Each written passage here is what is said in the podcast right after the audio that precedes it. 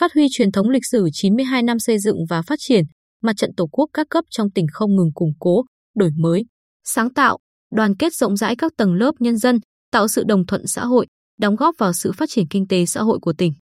Những năm qua, Ủy ban Mặt trận Tổ quốc Việt Nam tỉnh đã làm nòng cốt, tập hợp, đoàn kết các tầng lớp nhân dân, tạo được sự đồng thuận và lòng tin vững chắc trong nhân dân, góp phần xây dựng tỉnh Bình Định ngày càng phát triển. Ban Thường trực Ủy ban Mặt trận Tổ quốc Việt Nam tỉnh chủ trì, phối hợp phát động triển khai có hiệu quả các cuộc vận động, các phong trào thi đua như cuộc vận động toàn dân đoàn kết xây dựng nông thôn mới, đô thị văn minh, phong trào thi đua tỉnh Bình Định chung tay vì người nghèo, không để ai bị bỏ lại phía sau, tỉnh Bình Định chung sức xây dựng nông thôn mới, Bình Định đoàn kết quyết tâm chiến thắng đại dịch cô vít mười chín, chương trình kết nối yêu thương. Ông Hồ Sĩ Dũng, Phó Chủ tịch Ủy ban Mặt trận Tổ quốc Việt Nam tỉnh, cho biết thông qua cuộc vận động toàn dân đoàn kết xây dựng nông thôn mới, đô thị văn minh, từ năm hai nghìn không trăm mười một đến nay, nhân dân đã đóng góp trên năm trăm tỷ đồng, hiến hàng trăm nghìn mét hai đất, cây lâu năm, ngày công lao động, góp phần cùng ngân sách nhà nước và các nguồn hỗ trợ khác để thực hiện xây dựng các dự án, công trình nông thôn mới.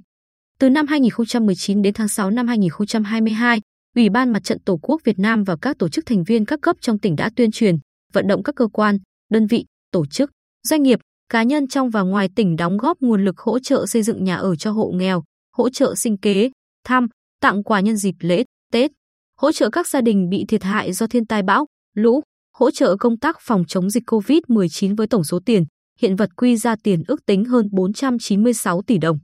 Vừa qua, tại lễ phát động ủng hộ quỹ vì người nghèo, xây dựng nhà đại đoàn kết nhân tháng cao điểm vì người nghèo năm hai nghìn không trăm hai mươi hai, một trăm sáu mươi mốt tổ chức, đơn vị, doanh nghiệp, cá nhân đã đăng ký ủng hộ hơn hai mươi hai phẩy tám tỷ đồng.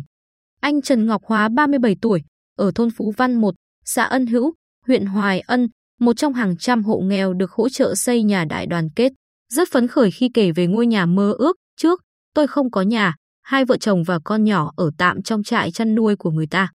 Nhờ sự hỗ trợ của Mặt trận Tổ quốc các cấp và chi nhánh Ngân hàng Chính sách Xã hội tỉnh, tôi xây được căn nhà rộng bảy mươi mét vuông, nền nhà cao hơn một mét so với mặt đường. Nhà gần sông Kim Sơn nhưng bây giờ vợ chồng tôi không sợ lũ lụt hay mưa gió.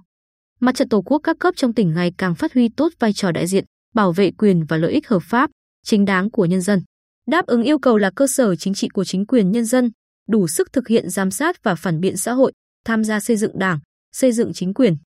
Từ năm hai nghìn không trăm mười ba đến nay, công tác giám sát và phản biện xã hội của mặt trận và các đoàn thể chính trị xã hội theo quyết định hai trăm mười bảy và hai trăm mười tám của Bộ Chính trị ngày càng đi vào chiều sâu.